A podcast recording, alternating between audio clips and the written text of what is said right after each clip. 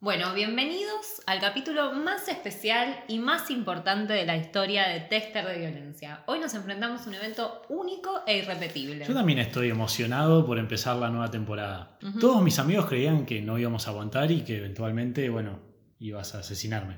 Bueno, todavía puede pasar, ¿eh? No cantes victoria. Hace mucho que no publicamos un episodio y empezaron a surgir algunas teorías. Hace un montón, ¿cuánto tiempo? Y un mes, más Un o mes, menos, un poco más. Había quienes creían que este podcast se había terminado, que nos habían cancelado, pero bueno, en realidad no somos lo suficientemente importantes como para que nos cancelen. No sé, habla por vos, yo. Otros también pensaban que nos habían linchado por vacacionar sin darnos cuenta en algún lugar en donde no somos personas gratas. Yo creo que mi teoría favorita es esa en la que yo te había asesinado y estaba prófuga de la justicia. La gente se pone muy imaginativa sobre las formas en las que podrías matarme. Bueno, tengo una idea. Mándenos DM a nuestro Instagram. No, por favor. tester.podcast las formas más divertidas en las que yo podría asesinar a Martín. No, Sí, quiero que nos manden dibujos y deleitarme viendo fanart de Martín totalmente destrozado. O bueno, siempre das tanto cariño. Igual ya te dije, este es un podcast True Crime. Es muy probable que buena parte de nuestros oyentes no estén del todo bien de la cabeza, digamos por algo eligen es- escuchar estas historias. Puede que realmente crean que querés que le manden estas cosas. Digo, Sí. Por ahí no, no entienden el chiste. no es chiste. Bueno, nada, los oyentes nos aclamaban, estaban exigiendo nuestra vuelta, nos frenaban por las calles, incluso una me cruzó y me dijo, ¿vos sos la de tester de violencia? Sos mucho más hermosa en persona. Eso nunca pasó. Sí estás, pasó. estás en tus delirios místicos de nuevo. No, no pasó. Bueno, y hemos recibido amenazas para que Hubo volviéramos. una sola amenaza y fuiste vos hacia mí. O sea, me dijiste o grabamos o te castro y te apuñalo con tu propio miembro. Bueno, es cierto, las amenazas fueron para vos. Amenaza en singular. Bueno, yo como decía, por mi parte solo recibo el amor del público. Buah, Sí, de verdad. dale. Igual cuando dije que este capítulo era muy especial, no me refería a nuestra vuelta triunfal ni la temporada 2022 de Tester de Violencia. Pasó algo mucho más importante en este ¿Se tiempo. pudrió todo entre Rusia y Ucrania? No, no, más importante. Eh, ¿Messi tuvo COVID? Más cercano. Yo siento que Messi es muy cercano. O sea, es un Mm. chabón en sus 30 con grandes dificultades para hablar.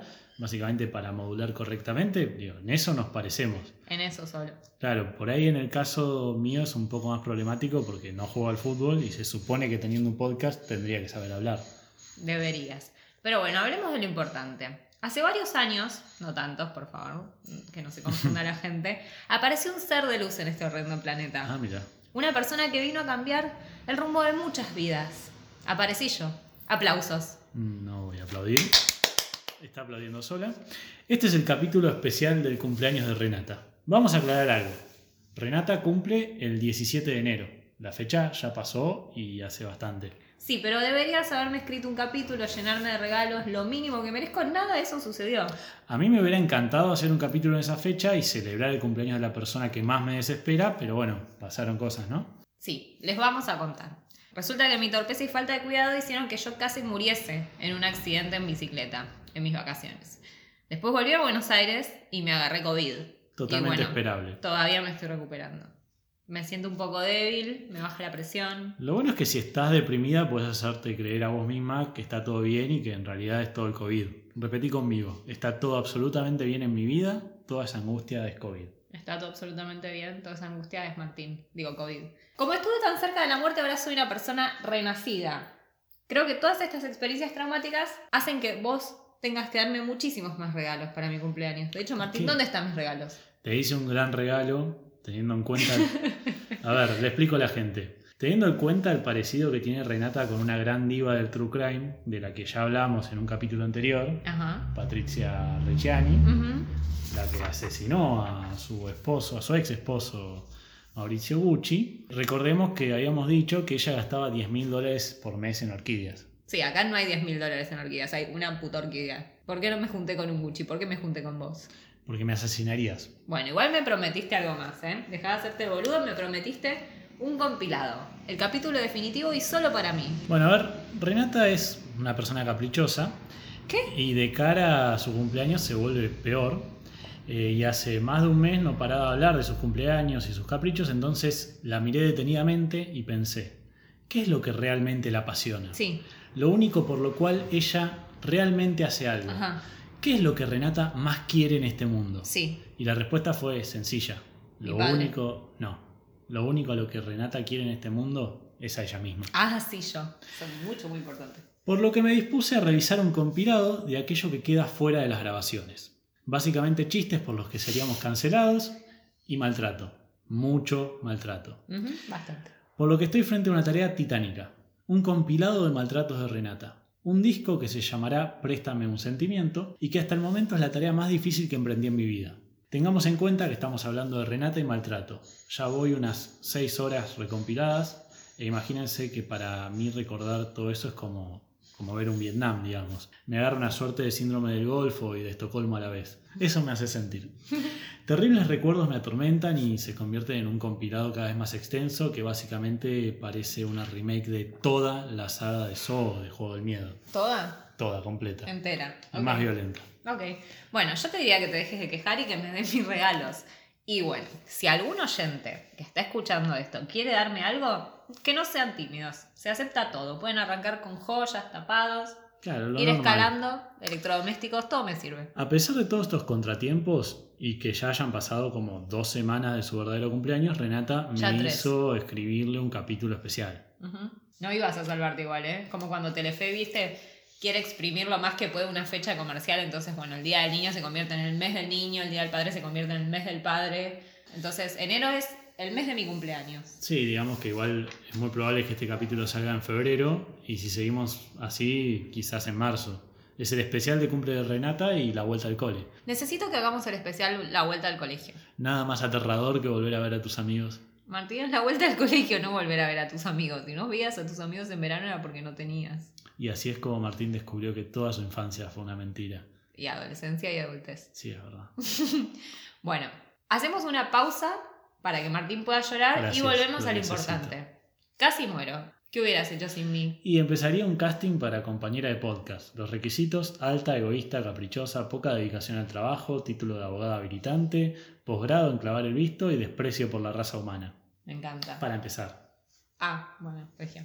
Igual no serías nada sin mí. Tendrías que hacer un capítulo obituario y un especial de dos horas llorándome. Sería dos horas de Spotify de una persona llorando nada más. Para mí me parece vanguardista. Tampoco te pasaron cosas tan graves, solo sos muy torpe y tuviste COVID como muy leve. Eh, digamos, por lo menos no tenés la maldición de mi cumpleaños. Ay, por Dios. Hombre blanco heterosexual que no puede vivir sin ser el centro de atención. A ver, contame. ¿Qué pasó en tu cumpleaños? Sí, en tu cumpleaños voy a hablar del mío. Increíble. Mi cumpleaños tiene una maldición. Es una fecha maldita, donde solo pasan cosas horribles. Como tu nacimiento. Exacto, la existencia es agonía. ¿Eso es de zurdo? No, ¿No? eso es de la náusea, creo, de alguna cosa así. Ay, por favor, por favor, por favor. Bueno. Era parte del chiste, perdón, lo arruiné. No, no, no, está bien. Después estaba pasando la No, otra. no, no, está bien, está bien. Eh, no estoy seguro. digo. Así la gente te empieza, le empezás a caer peor por creído y yo mejor por no aguantarte. Si, hay, si a alguien le caes bien con todo esto, es un, es un milagro. o sea, Les caigo bien como soy, imagínate. no lo sé. Vamos a, tenemos que hacer eh, una votación en, en stories de Ay, por Instagram. favor. ¿Qui- ¿A quién preferís? Ay, ya la hacemos. No vota nadie, ¿viste? Dejan de seguir. Caen 300 seguidores. Bueno, además de eso, además de la agonía, hubo tres años seguidos en los que en mi cumpleaños moría alguien. Ajá. Pasé muchos cumpleaños en velorios. Y se vuelve casi una competencia. Digamos, es una disputa por quién se lleva la atención. ¿Quién es el alma de la fiesta? ¿El que cumple años o la persona que murió? Si sos creyente, podemos decir incluso que la persona que murió no puede ser el alma de la fiesta, pues bueno, no tiene alma. Encima la gente es muy boluda, porque... Bueno, eso es algo que Sí, ya sabíamos. Eso coincidimos constantemente. Pero como que no saben... Menos nuestros oyentes, los amamos. No, Denos amamos, plata. Por supuesto. No saben manejar la situación y hacen cosas como en medio del velorio toda la gente llorando y sufriendo y se te acercan para decirte feliz cumpleaños, como totalmente felices. Tengo una pregunta yo. ¿Te deseaban primero feliz cumpleaños o te daban el pésame? Las dos cosas a la vez, lo cual era extrañísimo. Ok, O sea, no, estoy en un velorio, me, me sacaron la atención de mi vida, no estoy feliz. ok. Es una fecha en la cual ahora mis amigos y yo hacemos una suerte de necroprode. Apostamos por ver a quién le toca morir el 16 de abril de ese año. Interesante. Ya, agenda mi cumpleaños, por favor, ¿viste?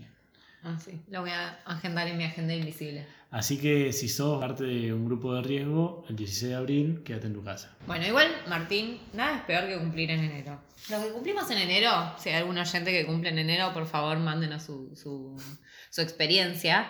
Somos seres sufrientes de por sí. O sea, ¿vos sabés lo duro que es que todos tus amigos tengan sus cumpleaños y vos te quedes sola? Lo sé, porque si bien cumplo en abril, época donde ya todos están disponibles, Ajá. hubo otro evento traumático en mi niñez que debo contarte. Sí. Una vez decidí festejar mi cumpleaños en casa e invitar a muchos compañeros de escuela. Sí. No vino ni un tercio de los invitados. Ay, no. Es al día de hoy que mis amigos se burlan de mí. Yo también lo haría. Hacen bien. Yo de haberte conocido tampoco hubiese ido a tu cumpleaños. O sea, poder burlarte por el resto de tu vida es mucho mejor que ir a cualquier fiesta. Igual déjame decirte que la gente no iba a tu cumpleaños, pero no por, por ser en enero. Tus Sí, amigos, era por eso. No, tus amigos no querían Martín, verte por- porque eras malvada y querías hacer que todos se peleen entre sí. Contale a la gente lo que encontramos entre tus papeles. Contale, dale. Bueno, haciendo orden en casa un día que lo obligué a Martín a venir para Ay, que me viera ordenar, encontré Sí. muchas cartas que me mandaba con mis amigas y algunos dibujos de mi infancia y adolescencia. Sos el sueño de un terapeuta. O sea, como profesional de la salud mental, déjame decirte, Sos sociólogo o algo así.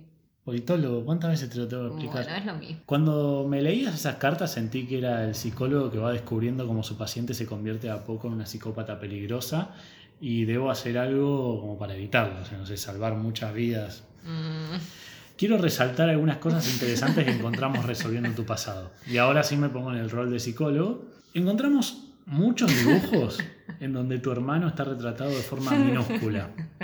Mi teoría es que lo odiabas, sentías que era una amenaza y que podía robarte el amor de tu padre. Pero nunca fue una competencia real. O sea, mi padre solo tiene amor para mí. Creo que es probable que hayas fantaseado con matar a tu hermano. No. ¿Puede ser? No, no. Lo dibujás cada vez más pequeño, como si quisieras hacerlo desaparecer.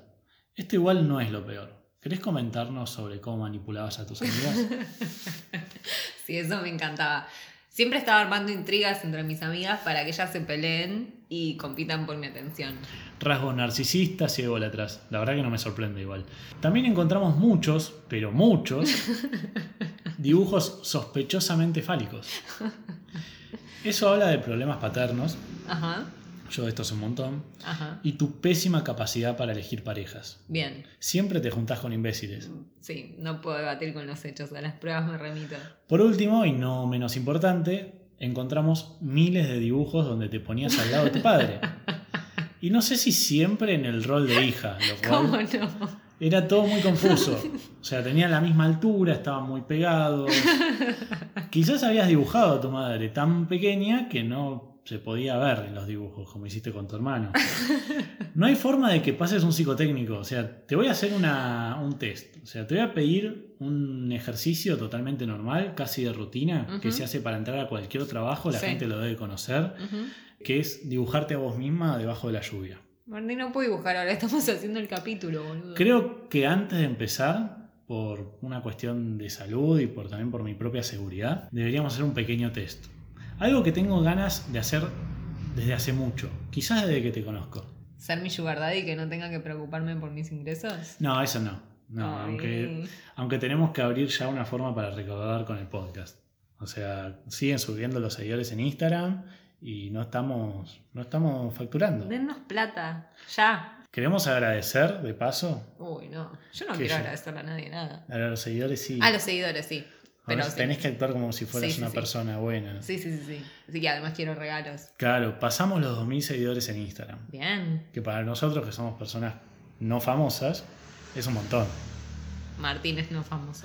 Bueno, bien, Yo en mi fantasía decís. soy famoso. Lo que quiero hacer es un test. Estuve revisando las revistas científicas de vanguardia para poder armar este test. Bien. Ah, por eso me pediste que compre la Cosmo, la revista Gente, La Laila para ti. Por eso mismo, total rigurosidad científica. Todos, No, en, sí, me, me basta. todos en sus casas pueden hacerlo con nosotros. Se viene el test de tester de violencia.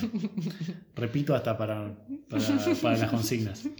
Se viene el test de tester de violencia para saber si sos un potencial asesino serial. Aplausos. Bravo, me gusta que ya aplaudamos todo. Bueno, pregunta 1. Sí, me encanta esto. Atendé. Sí. Desde sus casas también. ¿Yo tengo que responder en vivo o...? Responde en vivo. Ok, perfecto. Es por mi seguridad esto. Bien. Y la de toda la población. Bien. Una anciana está por cruzar la calle en rojo y ser aplastada por un camión. ¿Pero es ciega o algo? No, es una anciana. Ah, estúpida. Esperá la pregunta. Ok, o sea, no puede ser ¿Pero por qué va peor que las respuestas. rojo? Ok. Por error, porque no se dio cuenta. ok, ok. ¿Usted qué hace? Sí. A. ¿Le grita y hace todo lo posible para salvarle la vida? B. ¿Se paraliza del miedo? Ajá. C. No se involucra. Ok. O D. Graba con el celular, lo sube a TikTok y tiene que irse de la cena por estar llorando de la risa. Pensando también que ya vivió lo suficiente la vieja, por lo Sí. menos va a quedar inmortalizada en un video gracioso. Bien. Que se cae esa vieja por no mirar al cruzar la calle. Ok, yo creo que sé, no me involucro, pero Ajá. porque no tengo TikTok porque ya soy una señora. Ah, está bien. Si no, hubiese estado Así bien. que, bueno, contesten en sus casas. Claro. Hasta ahora venís zafando. Bien. A ver, vamos con la segunda. La mascota que lo acompañó durante su niñez muere. Sí. ¿Usted qué hace? Bien. A. La entierra y llora. B. No llora y compra otra mascota. Sí. C. Llora y sigue con su vida sin necesidad de duelo. O la D. El dolor la hace querer tomar venganza. Quiere enfrentarse a la finitud de los seres vivos. Por lo que mata a todas las mascotas de la cuadra y en sus ratos libres del trabajo en el hotel de su madre se vuelve taxidermista. A veces toma prestada ropa de su madre y un cuchillo de cocina. Bien, yo creo que iría por la opción A, la entierra y llora, Bueno, porque ya me sucedió en mi cumpleaños pasado. ay, qué triste, es como Sí. maldición. Sí, sí, sí, muy triste. O sea, unos días antes. Pero entonces no volvería a comprar otra mascota. Y sí estaría queriendo tomar venganza, pero contra la humanidad en, en pleno. Bueno, parece bien. Yo ya te imaginaba vestida con la ropa de tu madre y el cuchillo de cocina. No, no nunca No, querría ser de mi tu madre. padre, claro. Ay, sí. La fantasía de Renata de disfrazarse de su padre. Tercera. Sí. Está manejando y el conductor. Vengo bien igual, ¿eh? Sí, la verdad que venís mejor de lo que yo imaginaba. Está manejando y el conductor atrás accidentalmente hace una mala maniobra y lo choca. Bien. ¿Usted qué hace? Ujú. A. Frena, intenta hablar con él y le pide los datos del seguro. B. Lo putea por la ventana pero evita el contacto físico evitando la violencia. Cabón. Ujú. C. Baja del auto y se pelea. Sí, esa me gusta. D. Finge no haberse dado cuenta. Lo persigue hasta su casa. Analiza todos sus movimientos y una noche entra a la casa del hombre para asesinarlo. Le arranca la piel del rostro para hacer una máscara. Se pone esa máscara y se acuesta a dormir junto a la esposa del hombre. Por la mañana, durante el desayuno, asesina a toda la familia con la máscara del padre de hogar puesta. Está bueno porque hay un poco de tu fantasía ahí de ser el padre. Sí, ¿no? pero no, no me gusta porque seguro ese hombre es un... Es-. O sea, si hace una mala maniobra, es un pelotudo. Mi padre nunca haría una mala maniobra. Pero así es que un buen skinker igual. Está bien, pero yo voto por baja del auto y se pelea. Bueno, puede ser. Puedo mandarle alguna barra en la cabeza, un Un cuchillazo. navajazo, está bien. Bueno, Sí, sí, sí. sí. bastante Sí. bien. Mejor de lo que yo imaginaba. Bien, Te tengo menos miedo que antes. ok. Igual lo psicópata que tengo que estar para pensar toda la respuesta de, ¿no? Increíble. Bueno, la cuarta. Pierde en un juego de mesa con amigos. Hay odio perder en juegos de mesa. A. Acepta la derrota, Sí. entiende que a veces No. se pierde. No, jamás. B. Se enoja y exige inmediatamente revancha. Ujú. C. Se enoja y no vuelve a hablar con sus amigos. No, esa no, porque si no, no tendría revancha. O la D. Sí, Se enoja y prepara su venganza. bien. Los invita a su casa y los encierra en su sótano, forzándolos a participar en un juego basado en torturas y perversiones. Solo a través de una feroz competencia a muerte podrán escapar. Solo la traición entre ellos y quebrando sus espíritus lograrán recuperar su libertad. Me recuerda un poco a las cartas igual. de Si amigas. tuviese sótano, sería la D. Pero como no Tenés tengo. saltillo. Mm, bueno, sí, la D. Con algunos leves cambios. Torturas de arcilla. Eh, hay que explicar que tenés un taller de arcilla. Taller de arcilla, Dios mío, sos tan ¿Cómo se ignorante. Proseguí. 5. Por último, ¿cuánto tiempo tarda usted en retirar efectivo del cajero? Salvo que seas hijo de primo, ya te respondo. Segundos. O sea, es segundos, soy Sí. muy rápido. Ah, a veces tarda un poco más, pero entiendo que es un cajero y no, es un- no son unos fichines. C, soy algo torpe, pero hago lo que puedo para mejorar. O D, tardo un montón, no me importa en lo que estén atrás. Lo único importante es que yo consiga mi dinero. Bien, yo soy A, pero podría fácilmente asesinar a quienes sean D. Yo creo que vos sos A, pero no te importan los que estén detrás. Lo único importante es que consigas tu dinero. Sí. Básicamente Ni los que estén a rápida, los costados y ni los que estén adelante. Claro. Yo solo quiero dinero. Bueno, los resultados son claros. O sea, sos un peligro para la sociedad y deberían encerrarte y comerse la llave. Sin embargo, prefiero aprovechar toda esta locura para hacer un podcast. Bien. Digamos que esta es tu terapia y sos una psicópata totalmente funcional. Me agrada, me sirve. Bueno, ¿te doy el dibujo quizá? Ah, verdad, el dibujo ese. A ver cómo te dibujaste bajo la lluvia. Estoy preciosa. Renata, Ajá. ¿quién es este señor que está al lado tuyo sosteniendo un paraguas? Mi papá, obvio. ¿Quién más? Bueno, esto es mucho peor de lo que yo esperaba. Avancemos, que ya la introducción quedó larguísima. Sí, como todo lo que haces vos.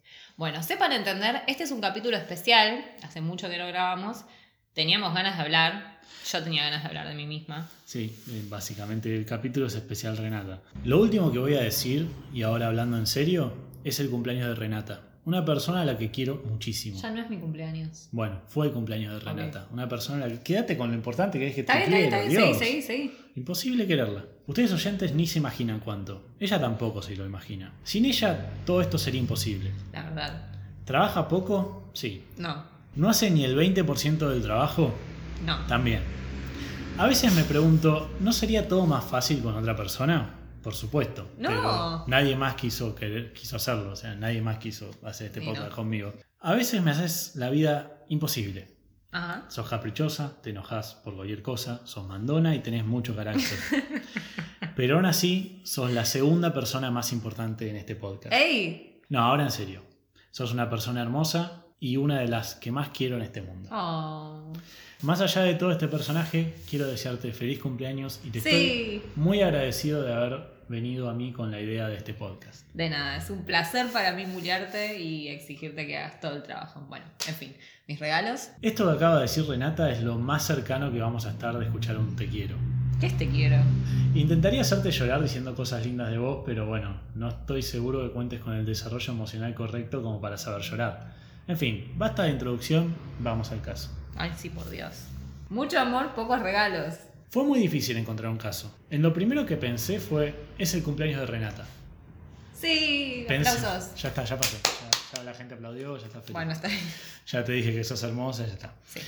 Pensemos características de ella y busquemos casos que tengan que ver. Se me ocurrió primero su enfermiza obsesión con su padre. No pero... es enfermiza. ¿no? Sí, ella es enfermiza. Pero ya hicimos un capítulo sobre incesto. Después pensé en una mujer asesina, pero para eso están los Bloody Mary. Seguí pensando en otras características y en rigor todas ellas las compartía con otros psicópatas de los que ya hablamos. Luego de buscar algo tan específico encontré directamente un asesino capricorniano, como Renu, que se suicidó el día previo de su cumpleaños. O sea, ya conectaba un montón de características, incluso los cumpleaños en velorios. Pero le pregunté a Renata, ¿vos qué querés hacer? Y su respuesta fue, hagamos el robo del siglo. Sí, aplausos. Siempre traigo las mejores ideas. Y le dije, pero ¿qué tiene que ver esto? O sea, si siempre hacemos asesinos. Y me dijo, a mí qué me importa. Yo quiero hacer el robo del siglo, es mi cumpleaños y en mi podcast hago lo que quiero. Sí, hago lo que quiero. Además es true crime, no solo asesinatos. La temática quedó por demás definida. La característica esencial de mi querida Renu Sí. no es todo lo que nombré anteriormente, sino su esencia. Su esencia son los caprichos. Bueno, nada, solo pido lo que me merezco. Para mí, si este podcast algún día te da un club de fans por verte famosa y Sí, rica y sí, todo eso, Ay, debería llamarse. música para mis oídos. El club de fans debería llamarse Kim Jong Renata. Me encanta, me gusta. Muestra autoridad. Puedo hacer como Kim Jong-un con su tío y si me contradecís hago que te devoren perros hambrientos. Arranquemos. Bueno, ya se habló muchísimo del robo del siglo. Por lo menos en Argentina es muy conocido y volvió a tomar fama unos años atrás por la película.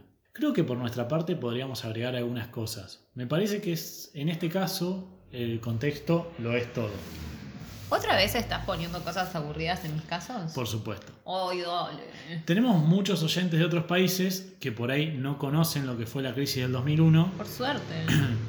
No vamos a explicarla en detalle, Por suerte. pero hay que imaginar que si al día de hoy todavía rebota en la memoria colectiva argentina la crisis del 2001, en el 2006 era esto todavía más potente.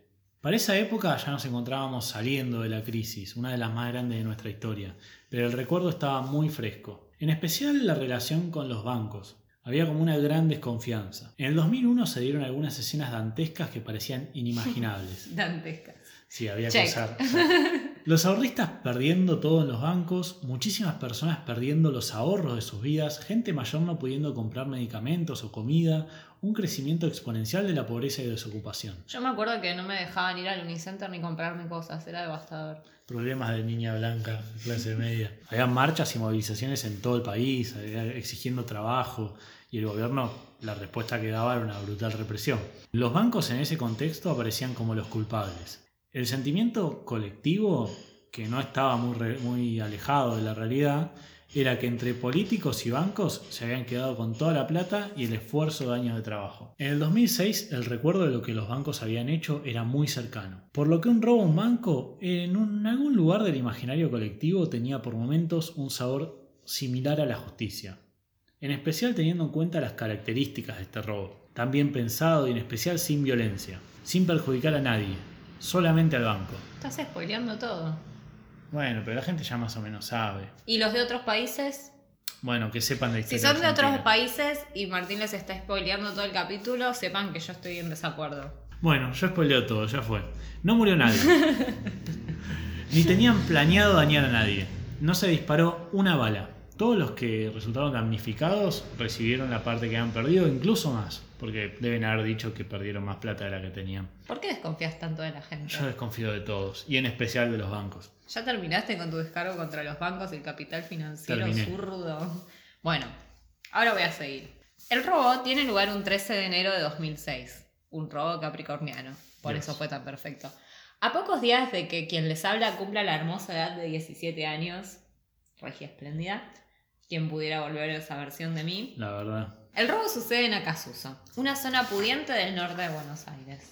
Unas 23 personas y entre empleados y clientes desarrollaban sus actividades con normalidad en el Banco Río. En ese momento, cinco hombres armados ingresaron y empezaron una toma de rehenes. Comenzaron el robo distribuyendo tres personas en la planta alta, dos en la planta baja y ocho en el subsuelo. La imagen que se percibía desde afuera era la de un robo express, bastante común en esa época.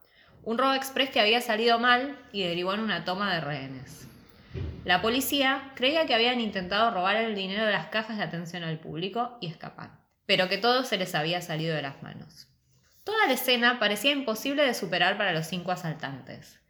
A los ojos de la policía, eran muy pocos para mantener en calma 23 rehenes y lograr escapar con el dinero. Afuera había unos 70 policías de élite, francotiradores, negociadores expertos, 300 policías comunes y muchísima prensa. La policía creía que tras unas horas de negociación, los ladrones se entregarían por no tener salida. Los asaltantes contaban con un negociador que lentamente iba soltando rehenes, al parecer, para calmar las tensiones y asumir una derrota ordenada. En estas negociaciones llegaron a pedir comida. Dentro del asalto también le cantaron el feliz cumpleaños a una de las señoras que estaba de rehén. Todo parecía estar terminando. Los ladrones pidieron pizza y de repente el negociador desapareció de la vista de la policía. Pasaron unas tres o cuatro horas y la policía ya no recibía mensajes por parte del negociador. Preocupados, decidieron entrar. ¿Qué se encontraron dentro del banco? 146 cajas de seguridad habían sido vaciadas en la bóveda del tesoro. ¿Dónde estaban los ladrones? Habían desaparecido. Lo único que encontraron fue un mensaje en la bóveda del banco. En barrio de rigachones, sin armas ni rencores, es solo plata y no amores. Brillante. Brillante. Casi marxista. No. ¿Por qué? Un ladrón y decís que es marxista. Bueno, pero no les gustaba la plata, a mí me encanta. Y le celebraban cumpleaños a una capricorniana. ¡Ay, claro! La señora era capricorniana. Debía ser una señora espléndida. Ay, por favor. Los rehenes no sabían nada. Al principio también creyeron que los ladrones intentarían escapar haciéndose pasar por rehenes. Pero era imposible salir por la puerta con el botín. Escucha bien, ¿eh? 19 millones de dólares y casi 80 kilos en joyas. Además, detrás de un mueble encontraron un agujero que comunicaba el banco con los desagües pluviales. Los medios naturalmente enloquecieron. En un principio no se sabía qué había pasado con los ladrones y ya empezaban a decir que básicamente se habían evaporado. ¿Vos te acordás de haber visto esto en la tele? No. Yo sí. Debía estar preocupada por alguna estupidez adolescente. Sí, y de cerca tu cumpleaños, alguna cosa así. Yo me recuerdo y todos diciendo, ah, mira estos capos, cómo desaparecieron, a dónde están. Era maravilloso, la gente quería, quería reventar bancos. Solo unos pocos tuvieron valor. Apología. Bueno, vamos a hablar de los protagonistas de este increíble robo, si te parece. Sí. Fernando Araujo nació en el seno de una familia acomodada. ¿Cuándo nació Fernando Araujo? Ya mismo Ay, lo no lo busqué. Bueno, ahora pues por preproducción en vivo. Dale. Nació no muy lejos de donde fue el robo, en San Isidro. Era un artista plástico, profesor de karate y jiu-jitsu, le gustaba fumar marihuana, los deportes de riesgo y como buen artista cheto era bastante, entre comillas, espiritual. Acá dice que es guionista en Wikipedia. Ayudó a escribir el guion de, del robo del siglo, Ok. probablemente por eso. Ujú. Sí, seguí, estoy Pero no dice la fecha. No, no está. Un día se encontraba fumando marihuana de su propia cosecha en su taller y mientras tanto pintaba unos cuadros y de golpe se le cruzó por la cabeza una extraña pregunta. ¿Es posible robar un banco sin que nadie salga herido? ¿Me podrías explicar por qué en situaciones similares a estas a nosotros solo se nos ocurrió armar un podcast?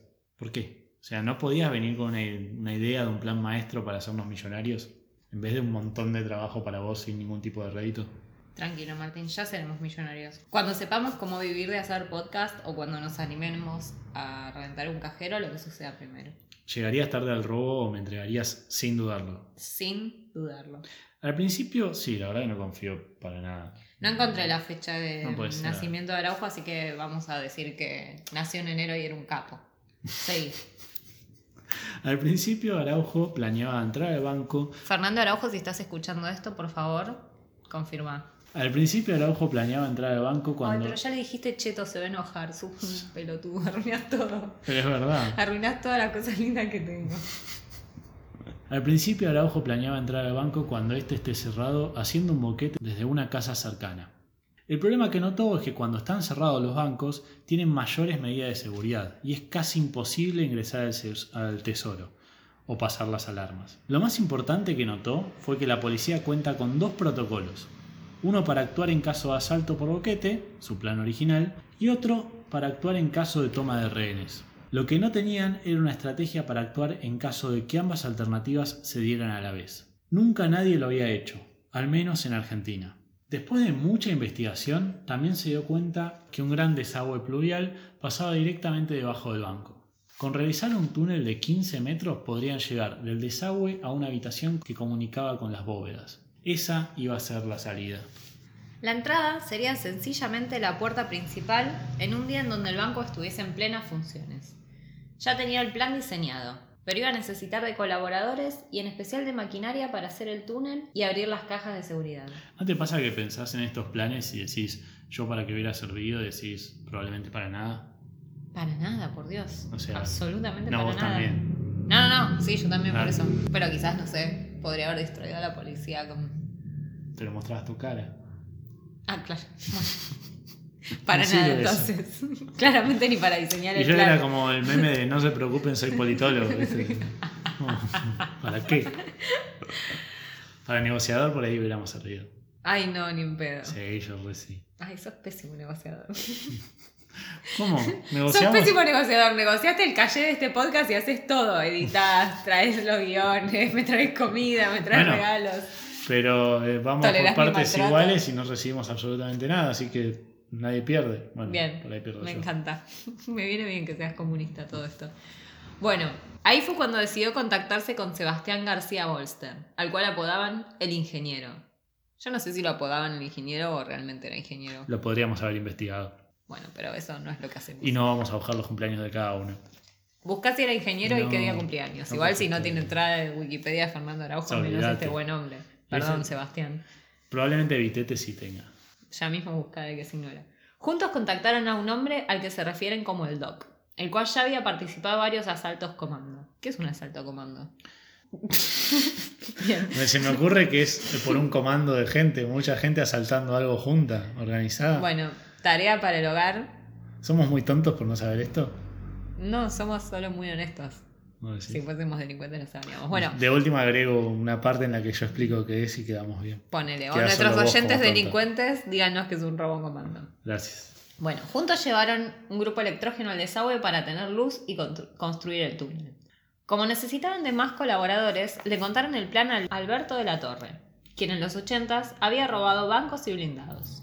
Se dieron cuenta que además necesitaban otro inversor. ¿Cuál es la diferencia entre asalto comando y robado, robar bancos y blindados? Esa es la verdadera pregunta. No, un asalto comando no sabemos lo que es. Bancos y blindados, sí. Un banco es un banco mismo, y un blindado es los camioncitos que llevan el sí. dinero. Que están blindados. Sí, sí. tipo ya. antibalas. Sí, no hace falta que me expliques Bueno, todo no sé, como si ¿viste? fuera un imbécil. Yo soy el hombre en este podcast. Ok. Yo hago esas cosas. Bueno, averigua que es un robo comando si puedes mansplainear algo. No sirvo ni para explañar. No, tal cual. Bueno, entonces, como decía, Mario Vitete Sellanes es quizás hoy el más popular de los asaltantes. El rol de Vitete sería clave en este asalto. Hasta ese momento se desempeñaba como escruchante. Es decir, que entraba a casas vacías sin estar armado y las robaba. Eso lo investigamos. Lo conocían como el hombre araña, por trepar a balcones para entrar a robar. Incluso llegó a contar que le había robado joyas a la mismísima regia diva de los almuerzos. Aplausos. Mirta Legrand, que es un personaje ya recurrente. Sí, ya demasiado recurrente del podcast. Cállate. Vitete fue el negociador de la banda, para lo cual estudió teatro y oratoria. Nos vendría bastante bien, ¿no? Estudiar esas cosas a nosotros por ahí. Eh, no podían dejar nada librado al azar. Por ejemplo, Araujo hiz- hizo cursos de reanimación y primeros auxilios para socorrer rehenes en caso de algún problema. Todo estaba contemplado y nada debía poner en riesgo el plan.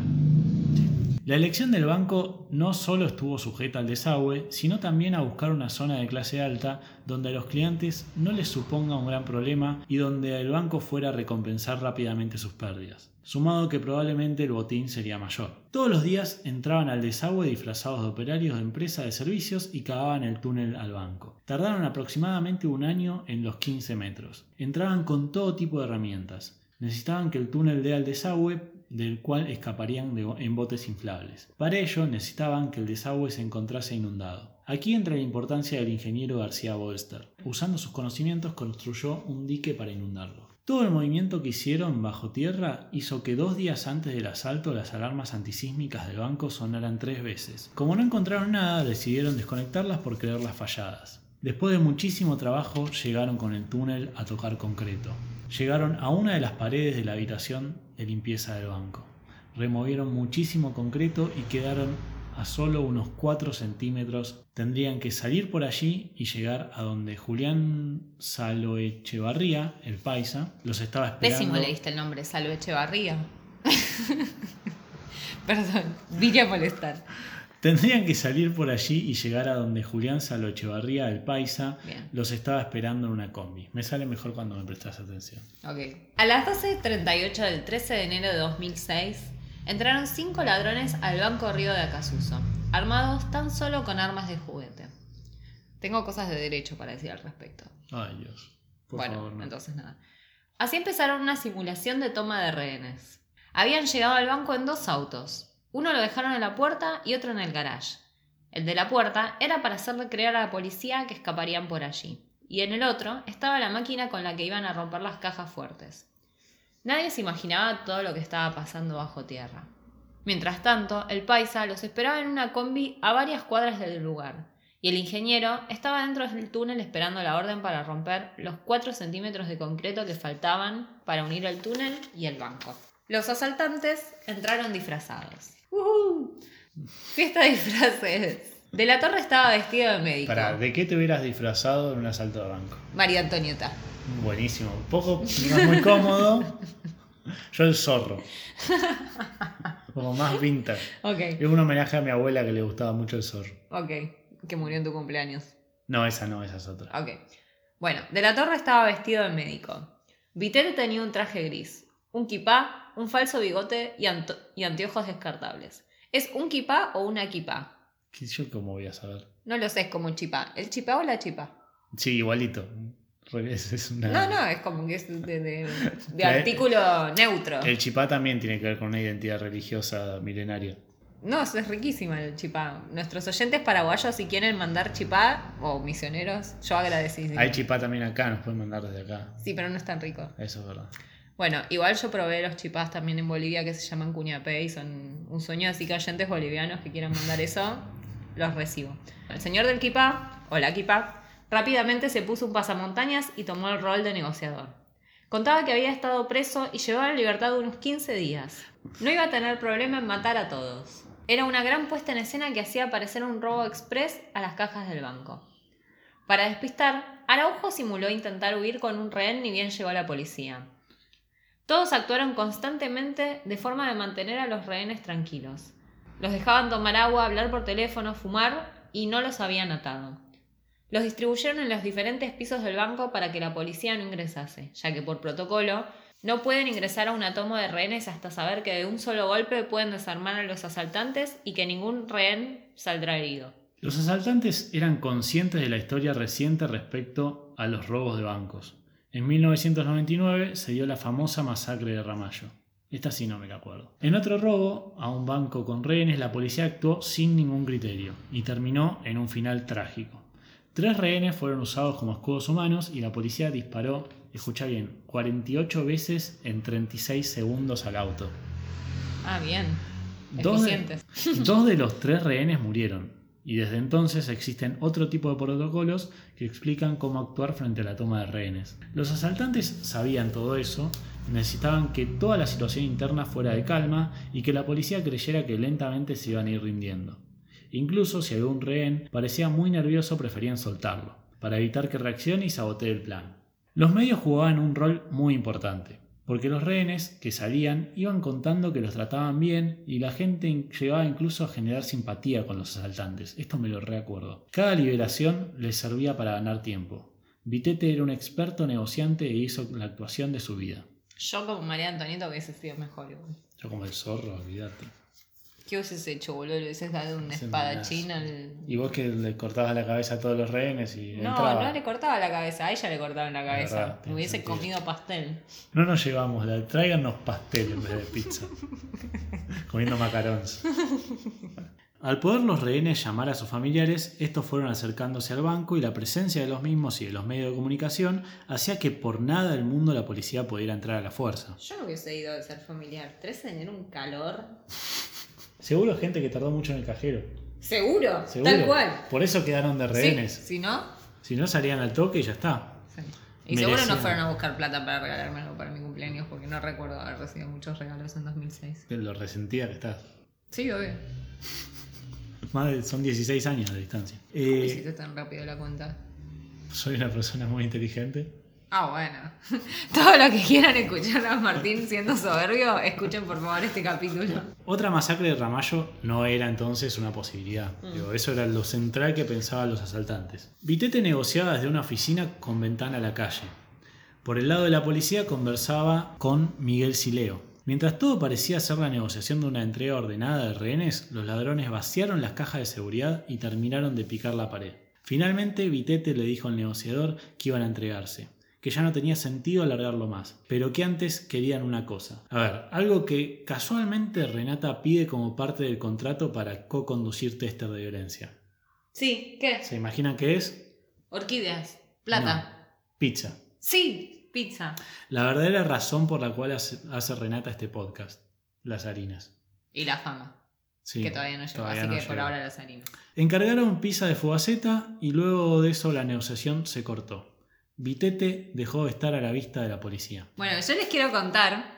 ¿Puedo contar esto? Sí, ya me, ya me avergonzaba lo suficiente cada Bueno, yo les quiero contar que Martín, después de haberse informado acerca de este caso y después de haberlo escrito y leído varios artículos y Qué demás, vergüenza, Dios.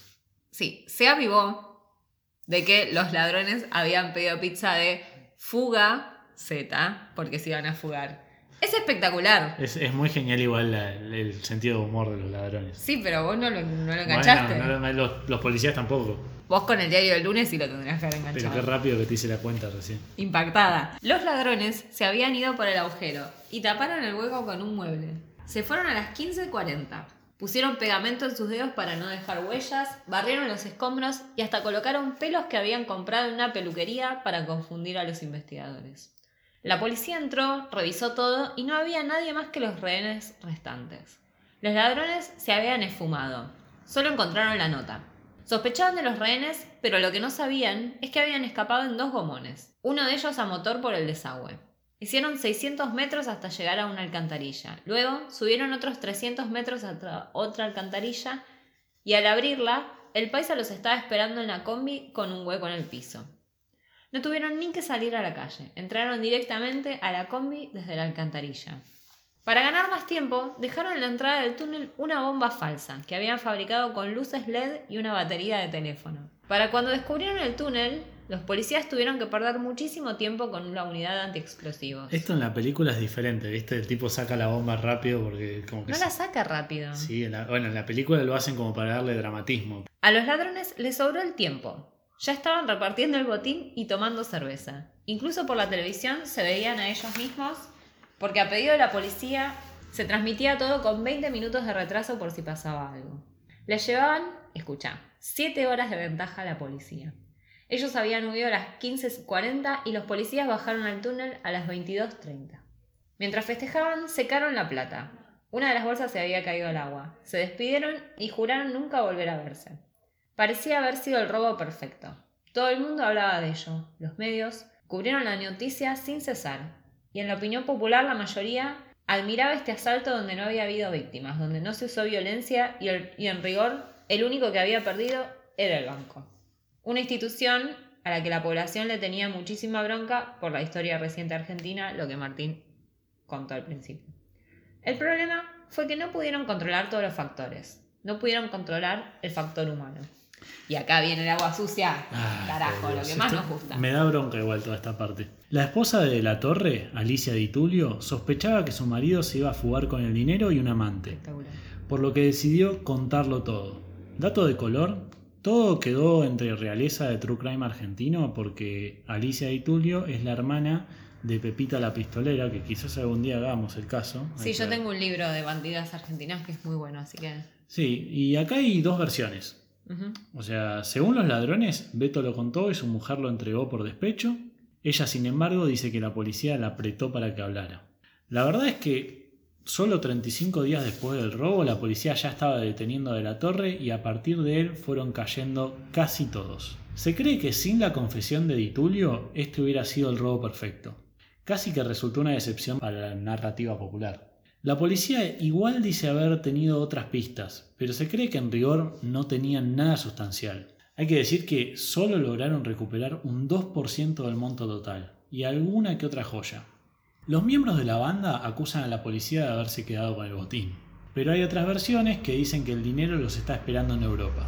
Sí. Fue tan perfecto el asalto que todos los que habían perdido el dinero en el banco fueron indemnizados. A De la Torre le dieron 15 años, Araujo 14, Julián 10, Sebastián 9, Vitete 21. En 2002... Amo que hayas puesto tipo Julián, Sebastián como si fuesen amigos tuyos. Sí, me aburrió poner ya los apellidos, se Ok. fue todo junto. Después, en 2012, le bajaron las condenas a cuatro de ellos porque las armas no eran aptas para disparar. Arma impropia. Qué pesada, qué pesados son los abogados. Hoy en día, después de que le hayan bajado las sentencias, están todos libres. Hay dos personajes del asalto que son una intriga. Nadie sabe nada del Doc y de Luis. Nadie los delató ni se tiene información sobre ellos. Están en Islas Mauricio tomando agua de un coco con una zunga de billetes. Y deben tener la plata de todos. Qué hermoso. Debe ser maravilloso. Y deben estar pasándosela. No sé, estos son. No Hipótesis. queremos, claro, no queremos que después nos caiga una denuncia, un, No, un no. juicio. Eh, porque no me defenderías como abogada. No. Araujo se convirtió en un personaje interesante. Al principio era muy hermético y no daba entrevistas. Quisieron comprarle los derechos de la historia durante años. Siempre se negó. Hasta que se sumó a escribir escenas para la película del robo del siglo. Empezó a hacerse amigo de famosos y se reconoció a sí mismo como el líder de la banda. Esto lo contó en el libro Sin armas ni rencores de Rodolfo Palacio, que de paso lo recomendamos. ¿Lo leíste? No, pero queda bien recomendar un libro. Ah, sí, siempre queda bien. Al día de hoy no se sabe qué lo llevó a idear el robo. Su situación era totalmente acomodada. No le hacía falta nada, quizás fue simplemente la búsqueda de adrenalina. Lo entiendo, la verdad es que yo tenía una vida tranquila, más o menos acomodada. Todavía no entiendo por qué me gané estas ojeras haciéndole un podcast a Renata. Silencio. Vitete, por su personalidad histriónica, se volvió claramente el más mediático. Ahora reside en Uruguay con su esposa e hijo. Es famoso también por su habilidad en Twitter. Asegura estar retirado del crimen, al igual que sus compañeros. Ahora atiende una joyería en Uruguay. Publicó un libro sobre el robo y no puede volver a Argentina hasta el 2034. En 2013 fue expulsado por la Ley Nacional de Migraciones. Yo creo que Vitete debe ser geminiano por Ay. todo lo que estamos escuchando. Ay, por favor. Mario, Qué si estás escuchando este podcast, confirma Qué dolor de si naciste en junio, fines de abril. Bolster, el ingeniero, sigue trabajando en su taller. Él asegura ser inocente y que en realidad fue preso por un croquis que había hecho de un cobertor de pileta que era parecido al dique. No cuenta con ningún otro antecedente. penal. Rarísimo eso. De la Torre, quizás el culpable de que el robo no fuese perfecto, fue el que más tiempo estuvo preso, ocho años. Por su parte, el paisa está actualmente retirado del mundo del delito y está estudiando Derecho. Lo cual por ahí es peor. O sea, no está retirado del mundo del delito, lo Claramente ejerce de otra forma. Este robo fue mundialmente conocido. Y si bien no fue perfecto, si tenemos en cuenta que estuvieron bastante poco en la cárcel y que es probable que el dinero siga estando en algún lugar, la sacaron muy barata. Puede ser que este robo haya servido de inspiración para muchas historias, como La Casa de Papel y otra película yankee que no me acuerdo el nombre. Eh, Ocean Eleven. No, no, no, otra. No, Ocean Eleven no roban. No, banco, roban un casino, pero qué sé yo. Pero no hacen un boquete, cállate. Nos pusimos a buscar información de otros grandes robos. Yo me puse a buscar información. Mandaste un link, eso no es. No, lo copié todo. Copiar y Una pegar. vez que hago algo. Copiaste el texto. Ok, dale. Nada más. Como para mostrar otra razón por la cual Argentina es potencia en todo. En especial en asaltos y bueno, en fútbol. Sí. Encontramos los siguientes, que quien te dice, si la temática gusta, podemos repetir en otro momento. Eso Bien. nos tienen que decir los oyentes. Votación. Ya tenemos tres votaciones. ¿A cuál de nosotros dos prefieren? Em, si les gustaron los robos. Ajá. La encuesta. ¿Qué encuesta? La encuesta del asesino serial verá solo para mí. Ah, pero ¿cómo subo todo eso? Es larguísimo. Hacelo. Bueno, y seguramente algún otro más que después Martín se va a encargar de hacer. Encontramos uno llamado Asalto al tren de Glasgow, que es simplemente increíble. En especial por cómo los atrapan. El botín fue de 2.6 millones de libras, o sea, 3 millones de euros, que al día de hoy serían 46 millones de euros. ¿Sabes todo lo que me compro? Todas las orquídeas que No me nos compro. volvemos a ver más. El golpe fue a la madrugada del 8 de agosto de 1963. El tren correo que iba de Glasgow a Londres cargaba dinero. Fue asaltado por una banda de 15 hombres dirigidos por un tal Bruce Reynolds, quien falleció a los 81 años. Este robo fue espectacular, porque fue sin, sin usar armas de fuego. Sin embargo, hubo violencia, porque bueno, le tuvieron que golpear al conductor del tren con una barra de hierro. 13 de los 15 integrantes, escucha esto porque es magnífico, Bien. fueron capturados por las huellas dactilares que dejaron en un Monopoly. Un Monopoly al cual jugaron mientras estaban escondiendo de la policía. Espectacular. Si hubiesen jugado un juego menos capitalista, seguro vas a decir que no lo hubiesen No, pero es gracioso que, que sea justo el Monopoly. Reynolds logró burlar la justicia por 5 años, pero lo terminaron capturando en 1968 en Inglaterra, cumplió condena hasta 1978 y la película Buster de 1988 está basada en esta historia. Otro gran robo fue el del Centro de Diamantes de Amberes. En el año 2003, una banda de delincuentes italianos se hizo con un botín de 10 millones de euros. Los ladrones tuvieron que superar 10 niveles de seguridad. Lo lograron sin usar violencia y sin dejar huellas. Diez años después, lograron atrapar al jefe de la banda, Leonardo Notarbartolo, Magnífico el nombre. que fue condenado a 10 años de prisión. Unos años después sucedió otro robo muy parecido que conmocionó a la industria del diamante. Un grupo de hombres armados robó un cargamento de diamantes valorado en 50 millones de dólares en el Aeropuerto Internacional de Bruselas. Los ladrones iban disfrazados de policías. Entraron al hall del aeropuerto a bordo de dos vehículos y amenazaron con armas de fuego a la comitiva que transportaba las joyas. Cometieron el robo en apenas 5 minutos. Es- Hasta el momento tampoco hay detenidos. ¿Por qué no me robaste unos diamantes? En 5 minutos 50 millones. Quiero diamantes. No te puedo dar diamantes, a menos que los robe, pero no sé si Eso estoy preparado para robar. Bueno, dale, sí. Eh, después encontramos el robo al Museo Isabella Stuart Gardner de, Bo- de Boston. El 18 de marzo de 1990 los ladrones se llevaron 13 obras de arte de Degas, Rembrandt y Vermeer. ¿Se, escribe, ¿Se dice Vermeer o Vermeer? Porque es holandés, no sé. El, el botín fue de 300 millones de dólares. El golpe fue tan simple que por eso parece imposible. Dos ladrones disfrazados como policías accedieron al recinto cuando estaba cerrado, asegurando que venían a- por una llamada de emergencia. Un llamado de emergencia, No, baby. no hace falta, Ven aquí rápido. Listo, listo, ya está. Una vez en el lugar, redujeron a los guardias y se pasearon por las galerías del museo con total libertad. Hubiera aprovechado para hacer como en banda part de Godard que corren por el Louvre. No lo soporto. Otro gran robo fue el del depósito de seguridad Securitas en Kent. Dos ladrones, dos ladrones se disfrazaron de policías, acudieron a la casa del director del depósito en Kent para informar a su esposa que había sufrido un accidente en auto. Una vez dentro, la tomaron de rehén junto a su hijo. Otros miembros de la banda detuvieron al director en la ruta y lo llevaron al Securitas Depot. Lo obligaron a abrirlo y se llevaron 38.5 millones de euros. En este caso, todos fueron detenidos y sentenciados. Otro robo importante fue a la joyería Harry Winston de París. El 4 de diciembre de 2008, cuatro delincuentes armados entraron a plena luz del día y en el centro de París. Se llevaron joyas por un valor de 85 millones de euros. Los ladrones llegaron al lugar disfrazados de mujeres, con pelucas y anteojos de sol. Amo. De María Antonieta. Es tu sueño. Encima en París. Tu sueño es hacerme vestir de mujer para que te robe diamantes y Sí, joyas. de París. La joyería estaba repleta de clientes. Inmediatamente los arrinconaron en una esquina local y sin disparar comenzaron el saqueo. Es uno de los mejores robos del mundo porque se cometió en tan solo 15 minutos y el mayor perpetrado en Francia. Bueno, encontramos varios casos más del estilo, pero dejamos muchos afuera porque se parecían al robo del siglo de Argentina y como nosotros somos mejores, leímos ese. Coméntenos si les gustan este tipo de casos o si quieren que volvamos a los asesinatos o si quieren que mate a Martín. No. Ah, otra cosa era que nos tenían que mandar dibujos de cómo podías morir.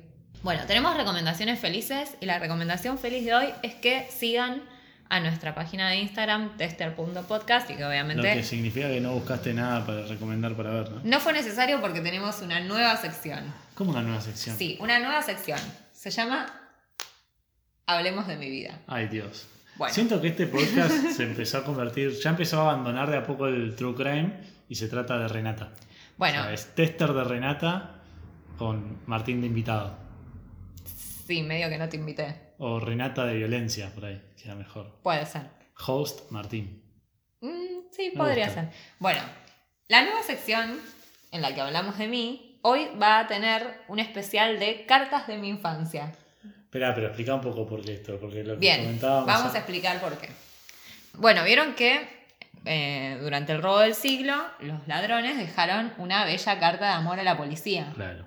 Como decía, ahora vamos a buscar el mensaje exacto. En barrio de ricachones, sin armas ni rencores, es solo plata y no amores. Ahí está, muy O bien. algo parecido. memoria. Sí, tengo mucha memoria, por algo soy abogada. Bueno. Bueno, entonces, como decíamos, yo tengo mis propias cartas de amor. Que qué hacía yo con mis amigas. Y la psicopateabas un poco y hacías que se peleen por tu amor. Claro. Si es que tenés la posibilidad vos de dar amor. No, no la tengo, pero bueno, ellas quizás pensaban. Eso las desesperaba más hasta el, hasta el punto de llevarlas a la locura. Bueno, igual esto lo vamos a subir a nuestro Instagram.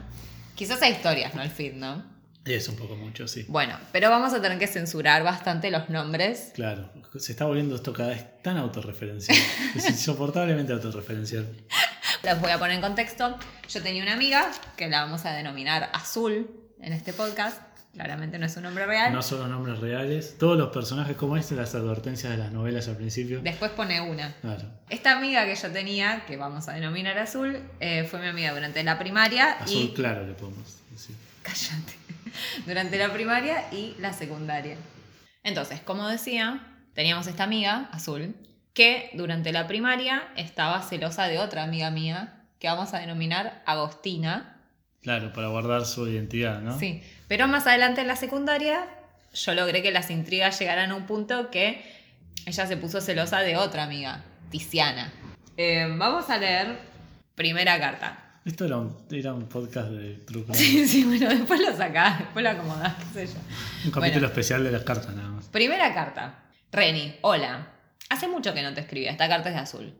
Pero bueno, ahora que tengo la oportunidad, te voy a contestar tu última carta. No te preocupes por Agostina. Ella tenía envidia de que nosotras fuésemos amigas y aprovechó que estábamos peleadas para llenarte la cabeza con cosas malas de mí. Porque vos sabés que eso de que yo soy trola es mentira. Es hermosa. La- las pruebas luego lo desmintieron, pero bueno. Ahora, como está caliente de que nos amigamos, nos mira todos los días con la única cara que tiene. Caliente está en negrita. Comic Sans. a esta carta es de computadora. Está impresa. Sí, sí. Con la única cara que tiene, que es, como ya sabes, de orto. El título es un word art. Sos tonta, porque yo nunca me enojaría por semejante pelotudez. Total, yo ya sabía que Agostina estaba equivocada, porque la trola es ella. Bueno, después dice un par de cosas más que no Todo muy sentido. sana las relaciones que te acompañan Pero en bueno, vida. después, a lo cual Agostina respondió, va, en realidad no respondió, pero Agostina por su parte también me enviaba cartas y decía, Renata, sos muy buena conmigo. A veces soy un poco celosa cuando estás con Azul, pero no me des bola, te quiero un montón.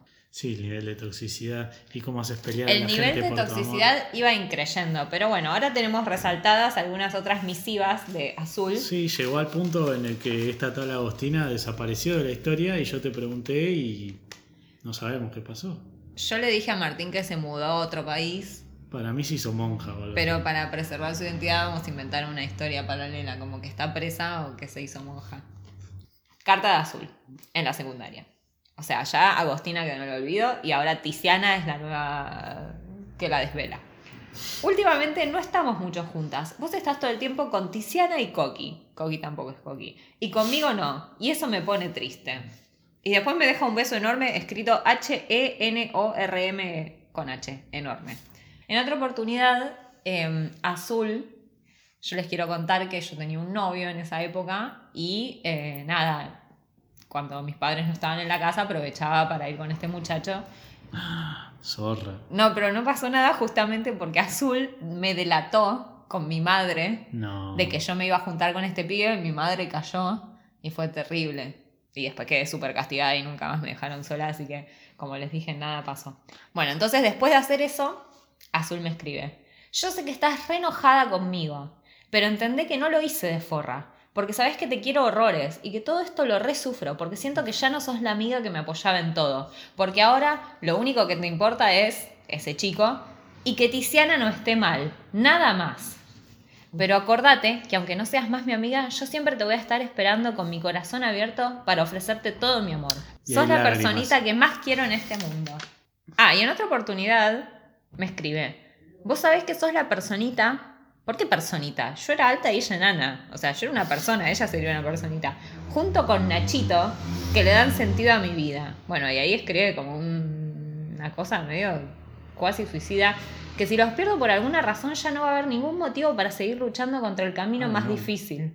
La vida. La vida entre comillas, puso. Usó mal comillas. bueno. Ustedes son las personas más maravillosas que existen en este miserable mundo con C. Son los únicos que me conocen de verdad, los que saben lo que siento, los que saben cuando estoy mal con solo ver mis ojos, los que enfrentaron al mundo conmigo. Pará, Ah. niña blanca y rica, ¿qué problema tendrías para enfrentar al mundo? Los que estuvieron conmigo en los momentos más difíciles, los que me hicieron entender el valor de la vida, Ay, por favor. los que me brindaron su hombro en cada caída. Los que me devuelven la sonrisa y la felicidad luego de cada lágrima. Bueno, y así sigue infinito. Y después dicen, Reni, no me dejes por favor. Ay, ¿Sabes? Es como un ex tóxico. Sabes que me duele saber que cada día en mi vida trato de hacer lo posible porque disfrutes tu vida al máximo. Y se lo agradeces únicamente a Tiziana. Que sea la única a la cual le decís gracias, entre comillas también y en mayúscula, por cada palabra que te dice. Pero ahí lo, lo usó bien, entre Pero comillas. ¿qué pasa por lo que trato de hacer yo? Sé muy bien que lo único que te interesa es su ayuda, pero me duele saber que te pierdo cada día, cada vez más. Olinas, ¿cómo andimos? Ya eso. Yo estoy muy triste por varias cosas, como por ejemplo, porque sé que ya no somos las amigas que éramos antes, y eso me duele mucho. Pero ¿por qué nos separamos con C?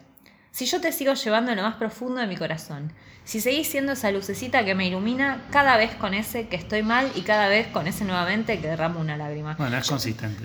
Yo quiero decir que ningún novio en mi vida me escribió cosas tan íntimas como esta chica. Para mí, Es probable. bien. Bueno, y esta que es el colmo de lo tóxico y creo que es la que vamos a subir a las redes Lo que le sociales. quiero decir a la gente es que tiene dibujada gente llorando. Sí. Eso ya es un montón. Sí, y hay un dibujo que muestra como ella está sola en el aula y yo estoy con otras amigas. que después también lo podemos subir. Hola, ¿cómo andás? Yo acá bajoneada porque ya no estás conmigo y ahora estoy solita. ¿Cómo me gustaría que vuelvas a estar conmigo y estemos juntitas de nuevo como antes que éramos inseparables? No sabes lo feo que se siente estar solita sentada en el otro lado del aula y sin tener a nadie con quien hablar y reír. Espero que alguna vez en el mundo, otra vez con ese, volvamos a estar juntas como antes y que nadie nos pueda separar. Vos, por lo menos, tenés a Tiziana y a las demás para estar, y te puedes sentar con alguien, no como yo que estoy solita en una punta del aula y aburrida. No puedo hablar ni con la pared. Estaba re obsesionada. Sí, a ver. Y después, en muchos colores y letras enormes. Yo solo quiero una cosa. Apa. Que vuelvas. No te vas a olvidar de todo lo que hicimos juntas, ¿no? Hicimos con Z. Espero que no. ¿Por qué nos separan? No sé quién nos había separado. No sé porque solo sé que nada ya va a ser como antes. Y que este cambio nos va a separar. Porfi, volvé. ¿Vos querés volver? Y un corazón Está todo en la misma llorando carta, y o sea, triste. a mí todo me sale mal. Vos te vas y me dejás sola. Por favor, por lo que más quieras, volvé. Y más dibujos llorando. Bueno, te voy dejando llena de tristeza y angustia. Espero tenerte de vuelta conmigo. Te requiero azul. No se la muestres a nadie. No se la muestres a nadie. La voy a subir a redes sociales para que lo vean todos Vas a, hacer ustedes. un, vas a hacer un podcast y vas a hablar de ello. Listo, bueno, siento que ya, ya Sí, ya la temporada el de. Girls terminó, ¿no? Bien, sí, ya está. Ya. Suficiente. Eh, bueno, tenemos que decir que buena parte de la información la sacamos del video de Damián Cook, eso hay que decirlo, me parece, y de algunas cosas también de Infobae y demás. Pero bueno, hay que reconocer el trabajo de otras Sí, sí, sí, personas. es verdad. Gracias, Damián. Y- Me encantan tus videos. Bueno, así que muchas gracias por escuchar. Si llegaron hasta acá, la verdad tienen unas pelotas gigantescas o unos ovarios enormes. Si les gustó toda esta data súper interesante acerca de mi persona y quieren que hagamos... Armate una biografía, dale, y la vendemos. No, pero como chisme, yo digo. O sea, como que después podemos ir sumando... Chisme de gente que nadie conoce de hace 16 años, no 15 años. Pero pará, había un montón de información de, de Azul que decía que Ayelen era una puta y que Alejandra no sé qué y eso no lo Esperá, no estás ocultando los nombres de esa gente. O sea, ocultaste solo el de azul, pero el de esas dos ya no. Así que bueno, nada, muchas gracias y esperemos seguir haciendo capítulos en breve. Eh, si a alguien le encantó esto, pueden seguirme en mi propio podcast que voy a armar. No, Bueno, no, ok, voy a seguir no te voy a editar ese podcast. Ay, puta madre. Bueno, entonces seguiré mendigando Mi acá. vida. Lo cerramos acá. Bueno, les agradecemos por haber llegado hasta acá. Sigan a tester.podcast. Síganme a mí, No. porque te... Punto Fontana. No, Sí, quiero superar los seguidores. no, no tiene que superar Renata Mucha- los seguidores. muchas más cartas y mucha más ventilación de gente que no le importa a nadie en mi Instagram personal. eso. Besos a todos. Martín.c.moriarty. Nadie quiere ver eso. Sube dibujos y cosas de marxismo, no lo sigan. Adiós. Síganme.